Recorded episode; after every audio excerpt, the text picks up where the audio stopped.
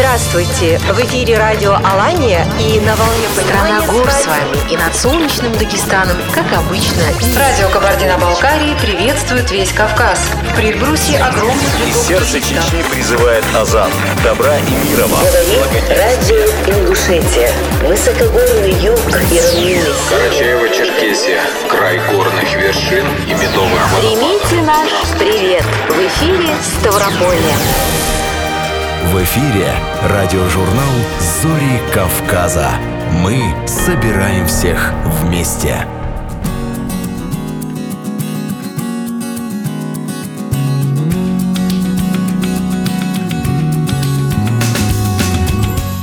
День, дорогие радиослушатели. Здравствуйте! В студии радио Алания во Владикавказе Зарема Джикаева, Альберт Абисалов и Маргарита Балаева. Приветствуем вас и приглашаем ближайший час провести вместе с нами. Каспийское море и Черное море Пьют синими волнами в грудь берегов. И в снежных попахах Кавказские горы пасут На вершинах стада облаков. И моря до моря людям счастье даря, Дружбы алые зори над хребтами горят, Дружбы алые зори над хребтами горят. Радиожурнал «Зори Кавказа».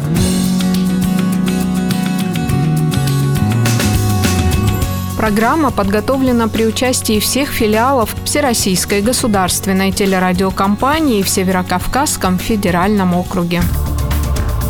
Вести Северный Кавказ. С запада на восток. В эфире Ставрополь. У микрофона Таисия Золотарева. Здравствуйте.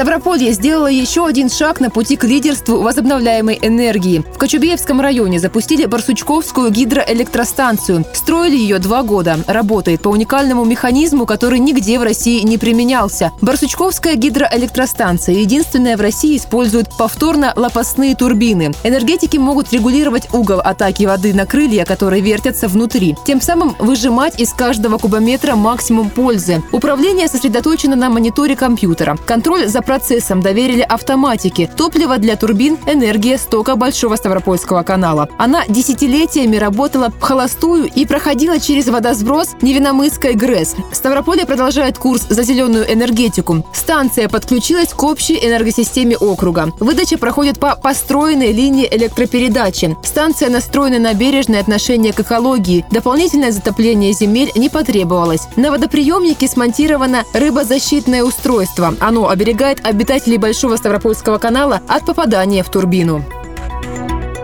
Ставропольский край украшается к Новому году. В регионе все готово к встрече главного праздника. В Ставрополе на площади Ленина вырос сказочный лес из елок, огромные яркие новогодние игрушки, а по всему центру деревья украшены яркими гирляндами, которые переливаются разными цветами. К Новому году переоделся не только Ставрополь. На Ессентуке опустились гигантские снежинки. Они, правда, не зависят от природы. Их создали ученики городских школ. Снежинки сделаны из пенопласта, картона, фетра. В Пятигорске жители и гостей города приглашают в новогодний парк развлечений. Главное место там заняла 24-метровая ель с большой серебряной звездой на макушке. К зимним праздникам здесь появились новые арт-объекты для фотозоны и аттракционы для детей. А курортную зону Кисловодска украсили более 10 новогодних инсталляций. Возле Октябрьских ван уже красуется 20-метровая городская елка. На вокзальной улице скачет гигантский конек, а на привокзальной площади стоят 5-метровая матрешка и огромная балерина.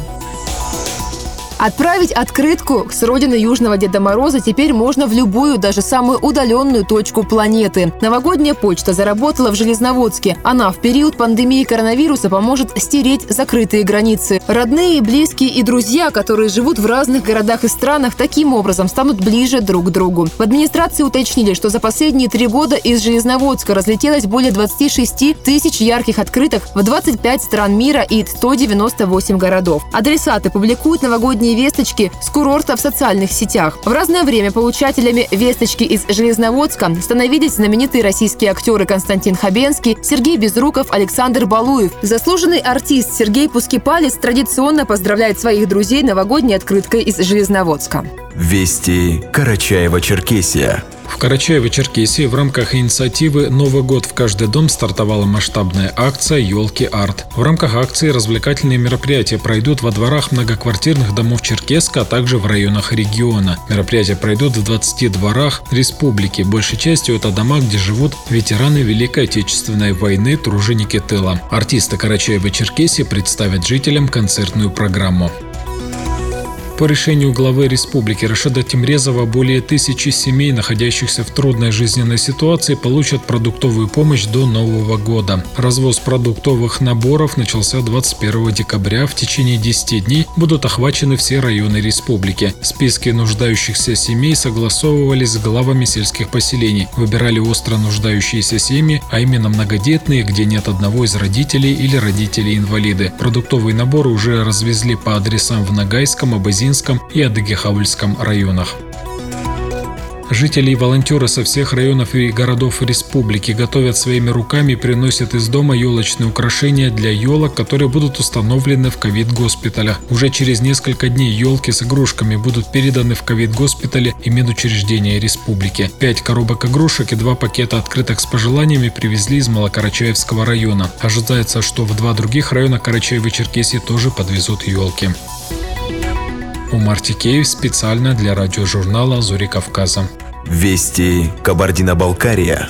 Глава Кабардино-Балкарии провел прием граждан. Казбек Коков побеседовал с жителями республики в формате видеоконференции. За помощью к руководителю региона обратились граждане, проживающие в Баксанском, Лискенском, Майском, Терском, Эльбрусском районах и в городском округе Нальчик. Их вопросы касались оказания поддержки малоимущим семьям в улучшении жилищных условий, обсуждали и другие актуальные темы. По итогам приема Казбек Коков дал поручение руководителям соответствующих органов исполнительной власти и главам муниципалитетов решить озвученные заявителями проблемы в ближайшее время. Парламент Кабардино-Балкарии предложил оказывать паллиативную помощь нуждающимся в ней после коронавирусной инфекции. Его председатель Татьяна Егорова выступила на заседании комиссии Совета законодателей России при Федеральном собрании по вопросам социальной политики. Спикер парламента республики сообщила, что в Кабардино-Балкарии наблюдается положительная динамика расходов республиканского бюджета на оказание паллиативной медицинской помощи. Так, за 2000 2016-2019 годы показатели выросли в 6,5 раз. По мнению Егоровой, учитывая складывающуюся ситуацию с пандемией, необходимо иметь в виду, что паллиативная помощь, возможно, станет нужной для людей, которые тяжело перенесли заболевание.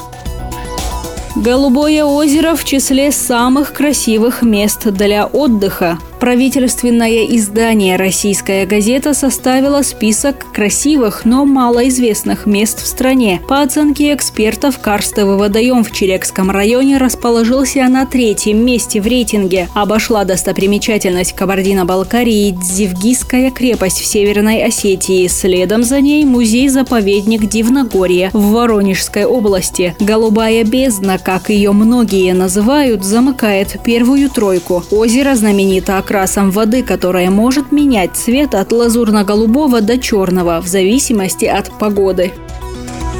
Фатима Альборова специально для радиожурнала «Зори Кавказа». Вести Северная Осетия. Итоги уходящего года подвел министр здравоохранения Северной Осетии Тамерлан Гугичаев. Как было отмечено, в республике успешно реализовывались поручения Владимира Путина. В течение года шла работа по развитию первичной медико-санитарной помощи. Особое внимание уделялось детскому здравоохранению. Новый соматический корпус практически полностью оснастили современным оборудованием. Работу республиканского сосудистого центра значительно облегчил новый ангиограф а в онкодиспансере в ближайшее время появится современный линейный ускоритель. Министр отметил, что все медорганизации будут оснащены автоматизированными рабочими местами. Для этой цели из бюджета выделили около 370 миллионов рублей. Североосетинское отделение партии «Единая Россия» подарило елки медицинским учреждениям, работающим с больными коронавирусом. В рамках всероссийской акции «Елка в ковид-госпиталь» главные атрибуты наступающего года были украшены волонтерами и активистами в медицинских учреждениях Владикавказа, Архонской, Октябрьского, Беслана, а также на станции скорой помощи. Праздничная акция проводится с участием молодежной партии «Молодая гвардия», движениями «Волонтеры Победы» и «Волонтеры-медики».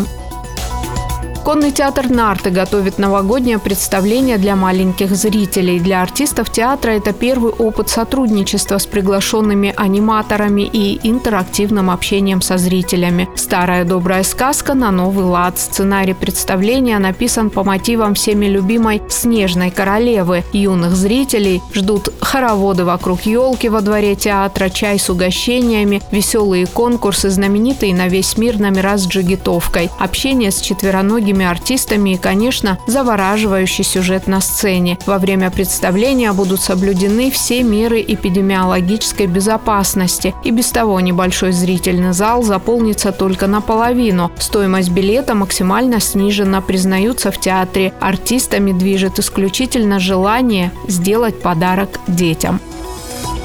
Зарема Джикаева для радиожурнала «Зори Кавказа». Вести Ингушетия. В Центре культурного развития города Мага состоялся показ документального фильма «Россия. Ингушетия. 250 лет вместе» режиссера Поповой. Кинокартина повествует об истории взаимоотношений Ингушетии и России, которые на протяжении 250 лет вместе прошли через многие испытания – военные и общенациональные трагедии, о совместных победах, о достижениях, о взаимопроникновении культур. В фильме приведены истории и беседы представителей разных сфер и профессий, интервью с главой республики республики Махмуд Али Калиматовым, в котором он рассказывает о своей жизни и работе, о состоянии сегодняшней Ингушетии и ее перспективах в ближайшем будущем, о своем видении мира и культуры. Фильм снят кинокомпанией «Мастерская» при поддержке правительства Ингушетии и регионального министерства культуры. Инициатива создания кинокартины принадлежит Ингушскому Минацу. Проект реализован в рамках исполнения плана праздничных мероприятий, посвященных 250-летию единения Ингушетии с Россией.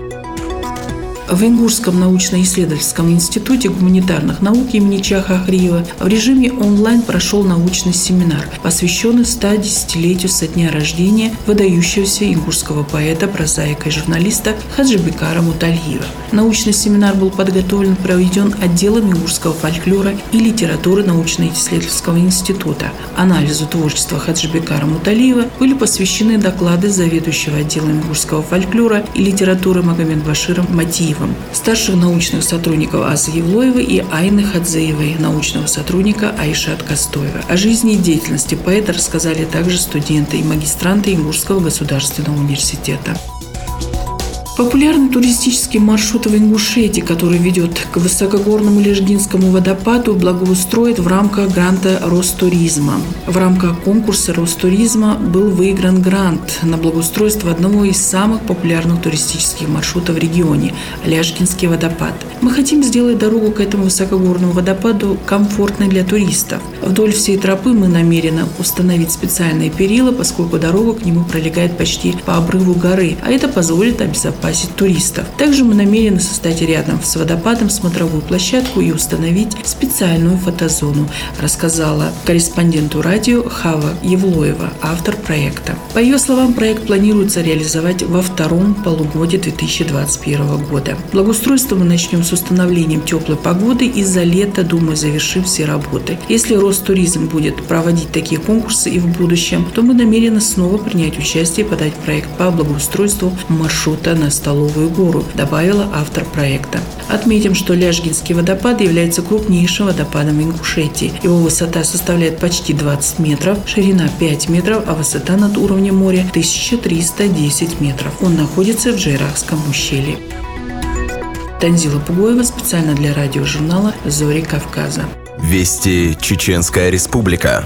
В Грозном состоялось торжественное открытие уникального храмового комплекса, состоящего из мечети, православной церкви и парковой зоны. Он построен на территории 46-й отдельной ордена Жукова бригады оперативного назначения. Это единственный в России духовный объект, который вместил в себя церковь и мечеть. В открытии приняли участие директор Федеральной службы войск Национальной гвардии Российской Федерации, главнокомандующий войсками Национальной гвардии Российской Федерации Виктор Золотов, глава Чеченской республики Рамзан Кадыров и другие официальные лица. Новый храм на 200 прихожан прихожан будет носить имя преподобного князя Даниила Московского. Прекрасная мечеть также рассчитана на 200 молящихся, названа именем одного из выдающихся сыновей чеченского народа, ветерана Великой Отечественной войны, героя СССР Мавлида Висаитова. Духовный комплекс олицетворяет собой единение народов, представителей разных конфессий и является символом укрепления межрелигиозных отношений. Финансирование строительных работ велось за счет регионального общественного фонда имени Героя России Ахмата Хаджи Кадырова стиле пролетарская Грозненского муниципального района состоялась торжественная церемония открытия 32 индивидуальных домов. Строительство нового микрорайона началось после рабочей поездки в данный населенный пункт главы Чеченской республики Рамзана Кадырова. Дома построены для местных жителей в рамках государственной программы по обеспечению доступным и комфортным жильем и услугами ЖКХ. Обеспечение мебелью и бытовой техникой, а также всей необходимой инфраструктуры взял на себя региональный общественный фонд. К поселку подведены инженерные коммуникации, станции газ, электричество, вода. Улицы протяженностью около одного километра заасфальтированы. Обустроены две зоны для активного и тихого семейного отдыха общей площадью 1200 квадратных метров. Это детские и спортивные площадки с мини-футбольным полем, качелями, освещением и скамейками. Кроме того, в селе Пролетарское построили мечети и отделение почтовой связи. Близлежащие к новому микрорайону жилые дома реконструированы.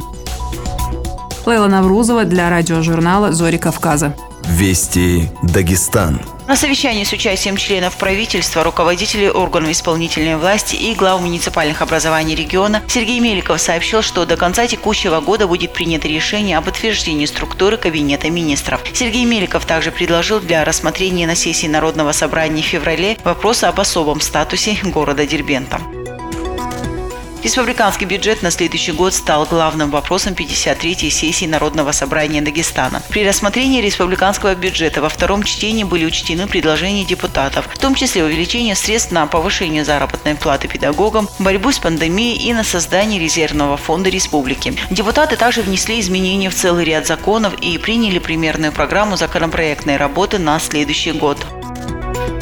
В Министерстве спорта прошло чествование дагестанских спортсменов-инвалидов за высокие результаты на соревнованиях всероссийского и международного уровня. Бронзовый призер Паралимпийских игр по дзюдо Шахбан Курбанов сообщил министру, что многие спортсмены-инвалиды добиваются высоких результатов не только в каком-то одном из видов спорта, а в нескольких. Узданат Магомедова для радиожурнала «Зори Кавказа». Радиожурнал «Зори Кавказа».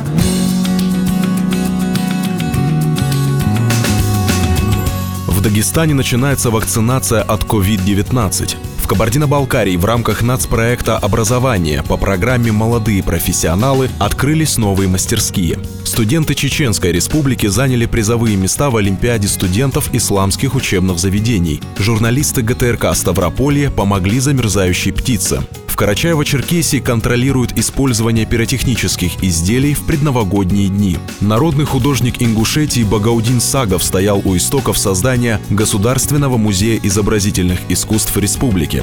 В Северной Осетии состоялся вечер памяти выдающегося осетинского композитора, дирижера, фольклориста, заслуженного деятеля искусств Феликса Алборова. Обо всем подробнее в радиожурнале «Зори Кавказа». Радиожурнал «Зори Кавказа».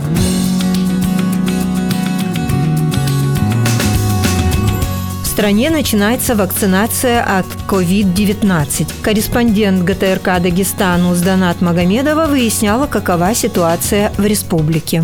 Масштабная кампания по иммунизации населения против COVID-19 стартовала и в Дагестане. Как будет проходить процесс вакцинации, кому можно прививаться, а кому нет, и спасет ли чудо-вакцина мир от коварного вируса, в интервью заслуженным врачом Дагестана, доктором медицинских наук и главным врачом поликлиники номер 7 города Махачкалы Магомедом Гасану Басриевичем Алиевым. Произведя эту вакцину в России, мы стремимся минимизировать тот ущерб, который несет сегодня этот вирус. Получив вакцину, мы сегодня получили по сравнению сравнению с другими регионами России, приличную дозу новой отечественной вакцины для пассивной иммунизации граждан Республики Дагестан. И в наши планы входит в ближайшее время охватить максимальное количество э, жителей нашей республики. Ваши поликлиники уже начали вакцинировать. Мы получили в начале 80, потом еще сегодня 10 доз нам дали новой вакцины для коронавирусной инфекции, отечественной вакцины. Проводится ли медицинский осмотр перед вакцинацией? Обязательно. Для того, чтобы вакцинировать человека, обязательное условие – это сдача крови на антитела и взятие мазка из носоглотки для того, чтобы понять, является он носителем и в какой стадии ну, состояния организма человека. Не зная этих вещей,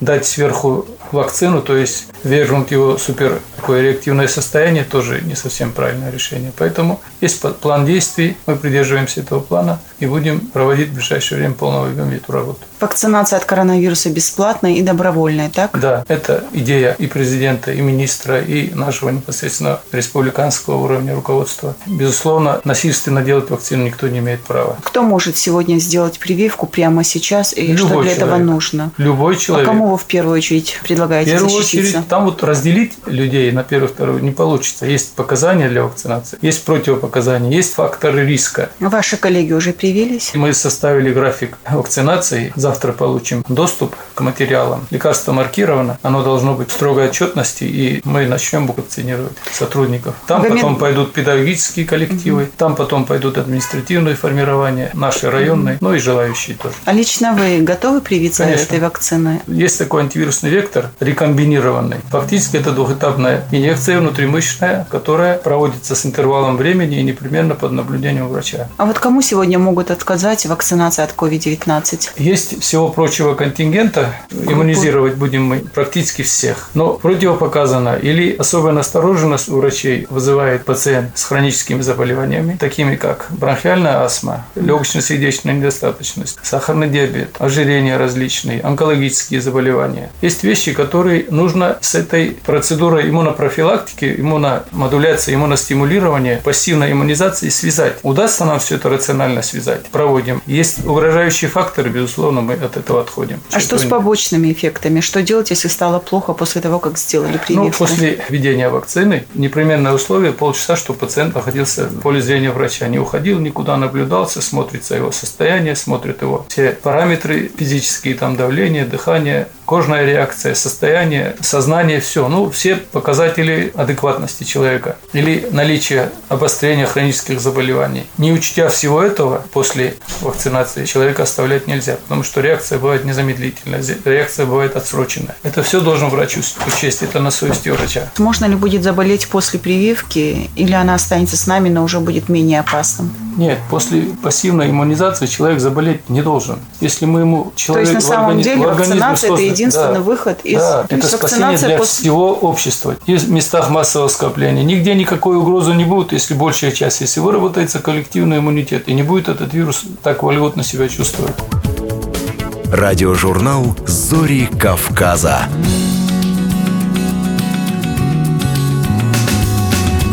Радиожурнал «Зори Кавказа» продолжит корреспондент ГТРК «Кабардино-Балкария» Фатима Альборова. В Кабардино-Балкарии открылись новые мастерские. Они заработали на базе Кабардино-Балкарского гуманитарно-технологического колледжа в рамках национального проекта образования по программе «Молодые профессионалы». Их посетил Казбек Коков. Глава республики пообщался со специалистами и руководителями учреждений среднего профессионального образования. К примеру, Кабардино-Балкарский агропромышленный колледж имени Хамдохова показал Кокову мастерские по эксплуатации сельскохозяйственных машин, сетифермерству, промышленному садоводству, агрономии. Его директор Анатолий Сахроков рассказал, что интерес к рабочим профессиям растет с каждым годом, а руководитель республики дал обещание способствовать их популяризации.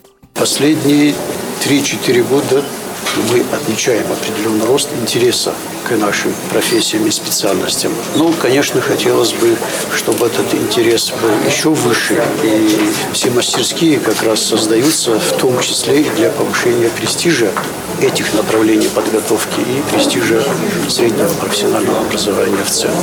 Мы будем всячески содействовать для того, чтобы поднимать престиж. Но я думаю, что власть должна работать над тем, чтобы повышать уровень оплаты труда данных профессий. Вот это самый главный, наверное, стимул будет, чтобы престиж поднимать.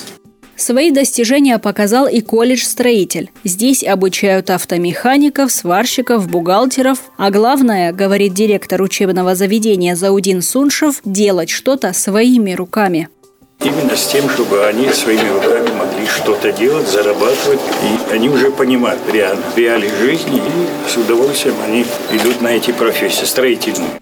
Национальный проект образования в Кабардино-Балкарии реализуется уже второй год. За это время 15 учреждений среднего профессионального образования республики открыли 29 мастерских с помощью грантовой поддержки. К 2024 году их число увеличится до 50. Таким образом, по словам Казбека Кокова, в отрасль будут приходить квалифицированные специалисты. Рабочие профессии станут более привлекательны, а значит и экономика сможет развиваться по-новому.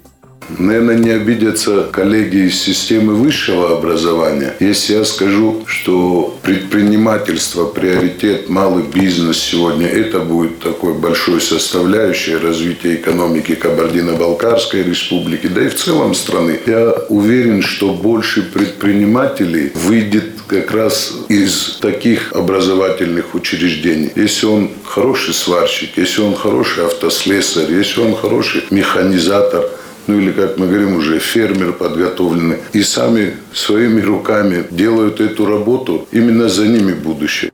Сегодня в учреждениях среднего образования Кабардино-Балкарии 800 преподавателей обучают 17 тысяч студентов. Колледжи выигрывают гранты и вкладывают денежные средства в оснащение мастерских, укрепляя свою материально-техническую базу. А потому в республике появляется все больше мастеров своего дела. Радиожурнал «Зори Кавказа».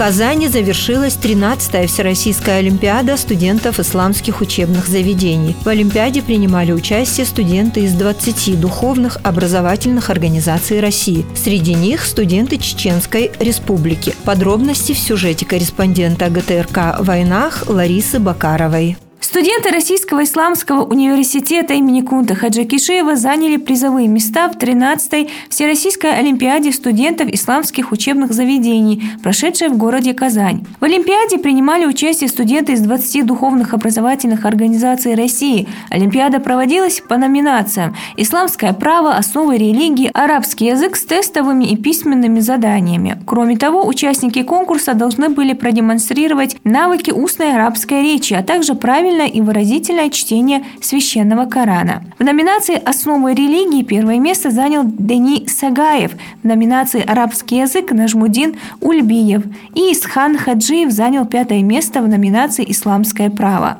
О том, насколько сложно дались призовые места, рассказывают сами студенты.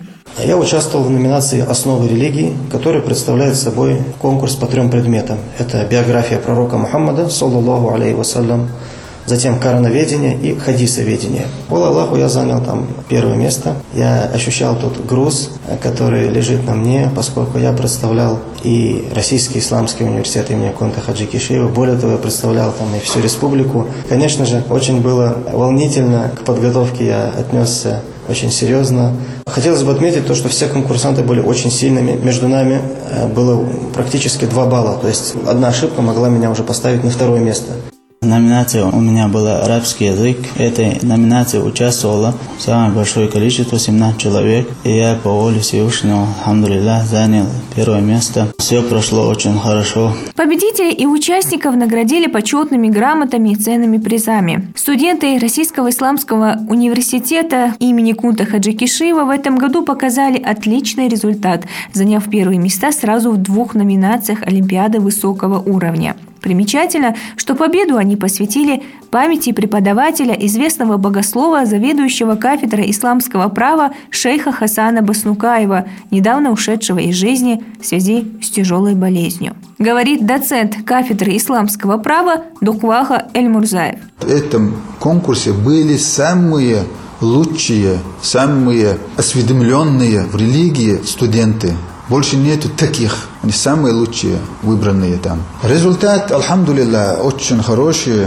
Мы довольны результатом. И каждый раз, когда мы едем на конкурс, в любом случае, одну номинацию, первое место мы завоевываем, это стимул для нас, чтобы мы еще сильнее, еще сильнее учились, чтобы был стимул у студентов учиться. И все это а, благодаря Всевышнему Аллаху. Альхамдулилlah, спасибо всем им Казани. Сейчас непростое время, вирус, пандемия. Они все равно организовали эту Олимпиаду, и мы участвовали. Альхамдулилlah, все хорошо.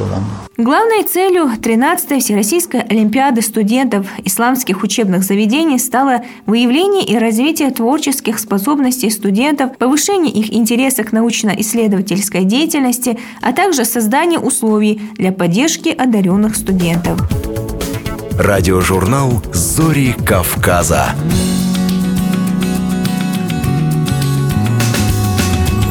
История спасения. Журналисты ГТРК Ставрополя помогли замерзающей птице. Где сейчас обитает пернатая, расскажет Анна Филатова. Ты кто такой? Ты почему здесь сидишь? Я на работу опаздываю, а ты меня задерживаешь.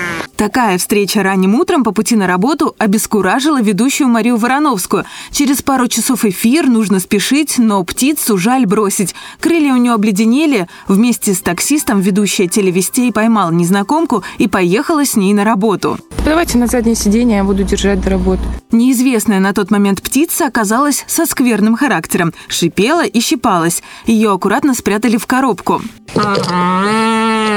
В редакции кипело расследование. Кто сейчас сидит в коробке? Чем покормить птицу и что с ней делать? Пернату опознали в Министерстве природных ресурсов и охраны окружающей среды края.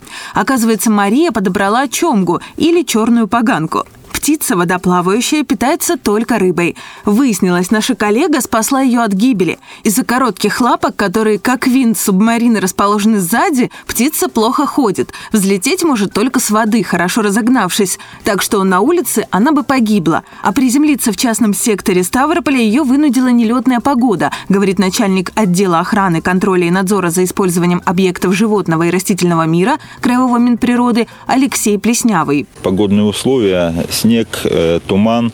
Э, птица может принять э, поверхность автотрассы, поверхность какой-то дороги, которая освещена фонарями, за русло реки и может туда приземлиться. Для большинства, подавляющего большинства видов, это не фатально. Для чомги и ряда птиц, которые являются прекрасными нырками, летуны из них не очень, откровенно говоря. Вот.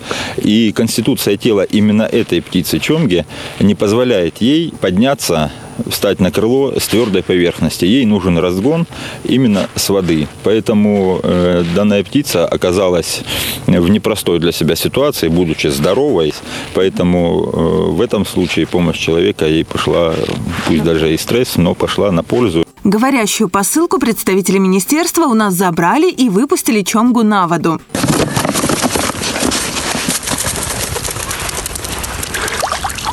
На следующий день приехали проведать пернатую подопечную. Она освоилась, плавала и ныряла в поисках рыбы в компании диких уток, чаек и цапель.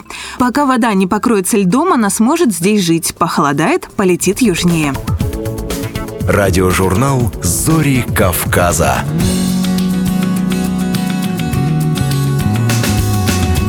До наступления нового 2021 года осталось совсем немного времени, и большая часть жителей нашей огромной страны занята подготовкой к встрече Нового года. Помимо приобретения главного атрибута праздника – елки и ее украшения, в обязательном порядке приобретаются пиротехнические изделия. Как правильно выбрать пиротехнические изделия, на что обратить внимание и насколько они безопасны, особенно в детских руках, узнавала корреспондент ГТРК Карачаева-Черкесия Таисия Болду Байрамукова. Ей слово. Почти месяц, как на улицах гремят различные пиротехнические изделия. Причем, чем ближе Новый год, тем больше в воздухе чувствовалось запах пороха. А для детей нет большей радости, чем встретить Новый год с фейерверком. Этот праздник всегда ассоциируется с нескончаемым, грохочущим шумом. Причем пиротехнические баталии продолжаются и после встречи Нового года. Однако не стоит забывать о том, какую потенциальную опасность представляют эти, казалось бы, безобидные игрушки. Как правильно их выбрать? Избежать, чтобы в самый разгар не испортить праздник? Как уберечь себя и своих близких от несчастного случая? Эти и другие вопросы мы адресовали специалисту по фейерверкам, генеральному директору пиротехнической компании «Пироком Черкесск» Сергею Земцову. Сергей Владимирович подчеркнул, что покупками пиротехнических изделий должны всегда заниматься только взрослые. Они, как правило, выбирают безопасные изделия. Ведь на прилавках можно увидеть просроченные или же несертифицированные изделия. Неосторожное обращение с ними может нанести увечья как окружающим, так и тому, кто пользуется. Главное правило, которое нужно применять при выборе пиротехники, это не покупать ее с рук. Пиротехнику необходимо покупать в специализированных магазинах. И на каждом изделии пиротехническом сейчас есть инструкция на русском языке. Если ее нет, это повод для того, чтобы обратиться в правоохранительные органы. Еще нужно очень внимательно смотреть на сроки годности пиротехнических изделий. Если в районе годности, там где написано годность, приклеен какой-то стикер или есть механические повреждения, то это серьезный повод усомниться в годности этого изделия. Пиротехнические изделия по правилам должны храниться не более трех лет. Следующим этапом является когда вы решили приобрести пиротехническое изделие, вы должны у консультанта спросить, что он может посоветовать вам, исходя из того, что вы хотели бы увидеть. И если консультант э, без подготовки легко свободно начинает вам давать консультацию, это повод для того, чтобы тоже доверять этому продавцу. Причем выражения у него должны быть профессиональные, не с какими-то непонятными терминами, а вполне доступно, но профессионально. Не должно быть никаких э, фольклорных названий или способов применения пиротехники. Все нюансы трудно объяснить детям. Они всегда ждут с нетерпением спецэффекты, как неотъемлемую часть праздника. Куда обратиться и где приобрести? И что немаловажно, особенно для многодетных семей, как не переплатить? Какие изделия будут интересны именно малышам? Магазин должен быть специализирован, он должен быть отдельный, с хорошим подъездом, с хорошими консультантами. Это уже признак надежности продавца. И если вы сомневаетесь в безопасности изделия, то я бы рекомендовал ограничиться на Новый год именно такими классами пиротехники, как э, фонтаны, римские свечи, бенгальские огни, хлопушки и батареи салютов. Сейчас огромный выбор от 300 рублей и до нескольких десятков тысяч. Напомним, что фирма «Пироком Черкесск» дважды была признана лучшей компанией России. Именно поэтому можно с уверенностью сказать, что пиротехнические изделия данной фирмы сделают праздник безопасным и ярким. На каждом пиротехническом изделии указаны сроки в которые возраст детей, которые можно продавать пиротехнику, потому что есть тоже изделия, которые допускаются к продаже детям там, до 16 лет, но их очень немного, это ограниченные. Я могу порекомендовать людей, которые выделяют небольшой бюджет для пиротехники на праздник, свое внимание сконцентрировать на фонтанах, на римских свечах, бенгальских огнях и петардах. Это не дорогие изделия, которые по времени очень долго работают, работают, они достаточно безопасны, а, по сути, и при этом они очень зрелищные. Однозначно, каждому из нас хочется сделать праздник красочным, красивым и незабываемым. Но в погоне за спецэффектами нельзя забывать, что в руках весьма опасная вещь и что обязательно нужно изучить инструкцию по применению. Радиожурнал «Зори Кавказа».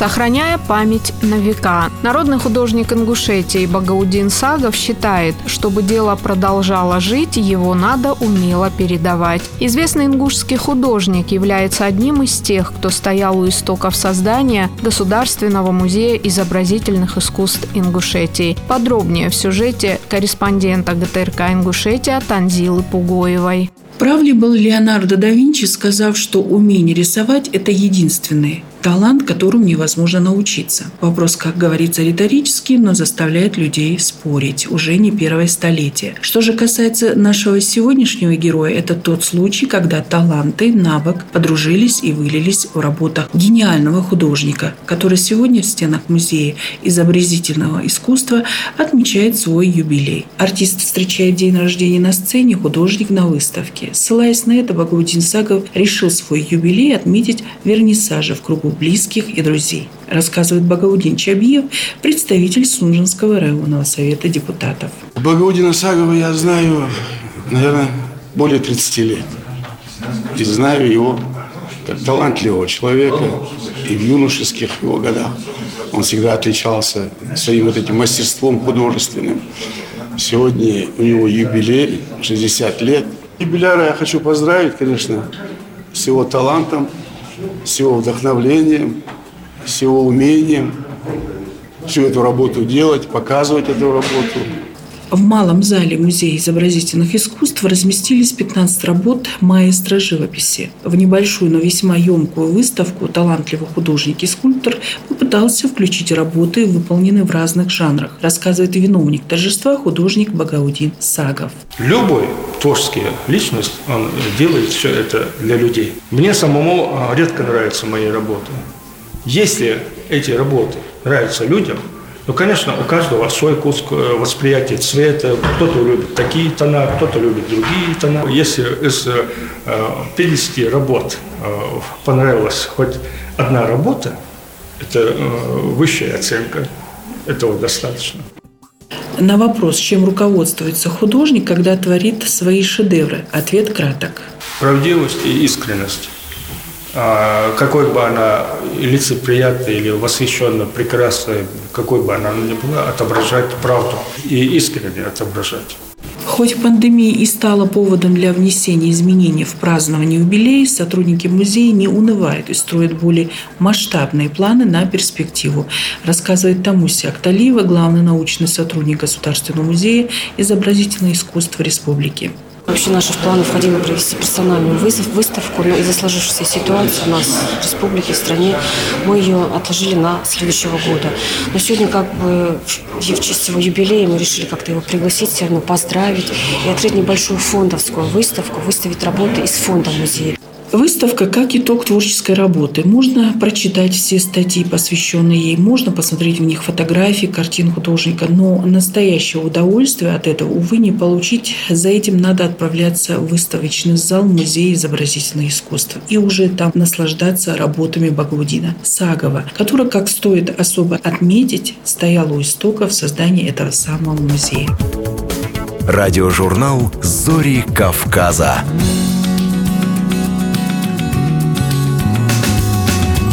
В концертном зале филиала Мариинского театра во Владикавказе прошел вечер памяти выдающегося осетинского композитора, дирижера, фольклориста, заслуженного деятеля искусств Феликса Алборова. Он автор государственного гимна Южной Осетии, музыки более чем к 30 спектаклям и 15 кинофильмам, опере «Фатима». Его работы отличаются жанровым разнообразием и глубиной, продолжит корреспондент ГТРК «Алания» Оксана Илоева.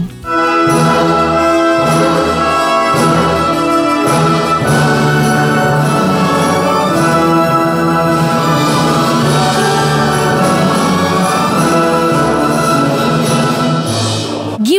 Южной Осетии открыл вечер памяти Феликса Алборова. Сплетение музыки и одухотворенного вокала. На сцене симфонический оркестр филиала Мариинского театра и мужской хор национальной песни Ольги Джанаевой. За пультом Тимур Зангиев. Произведение талантливого композитора зал слушал стоя.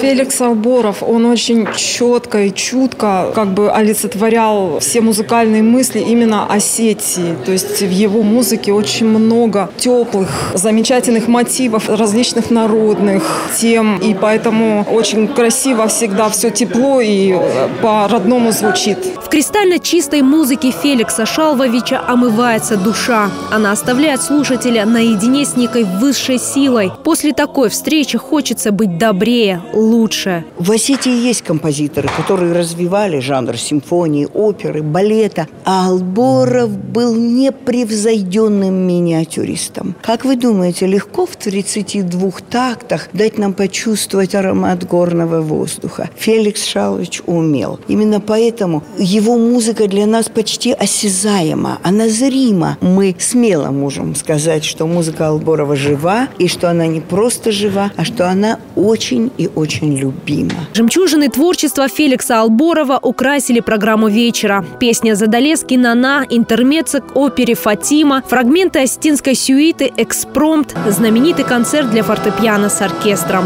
Он был ученым, ему принадлежит очень многое. Он участвовал в фольклорных экспедициях, убирая лишнее и выискивая драгоценные алмазы, находясь где-то то в горах, то еще где-то, выискивая то, до чего не добрались другие фольклористы. Он публиковал свои работы. Он по гравюрам восстановил 12-струнную осетинскую арфу Дуада Штанон. К 80-летию Бориса Галаева он написал книгу, которая называлась «Музыкальная культура осетинского народа». Алборов также великолепно чувствовал и кинематограф, театральную сцену. Его мелодии звучат в картинах «Ах, любовь», «Во всем виновата Залина», «Легенда горы Тбау» и многих других. Я хочу отметить его необыкновенную понятливость, если можно так выразиться. Не в разговоре, а именно в музыкальном воплощении. Когда говорили о музыке к фильму «Легенда горы Тбау», вот там это было показательно. Он подложил эту песню, он ее сделал, он ее записал, на Мосфильме писали музыку. И я должен сказать, что оркестранты во главе с дирижером, там Феликс Тарикати тоже был, аплодировали ему после этой записи. Казалось бы, такой, ну, нетрадиционный, да, для московского зрителя. Вот он во всем такой, с юмором, с эм, глобальным мышлением. Мелодия жизни Феликса Алборова «Путь вечного поиска». Его заветы звучат на страницах партитур, между строк, между нот. Специально в юбилейный год маэстро в Министерстве культуры издали клавир концерта для фортепиано с оркестром и сборник произведений для фортепиано Феликса Шалвовича. Радиожурнал «Зори Кавказа».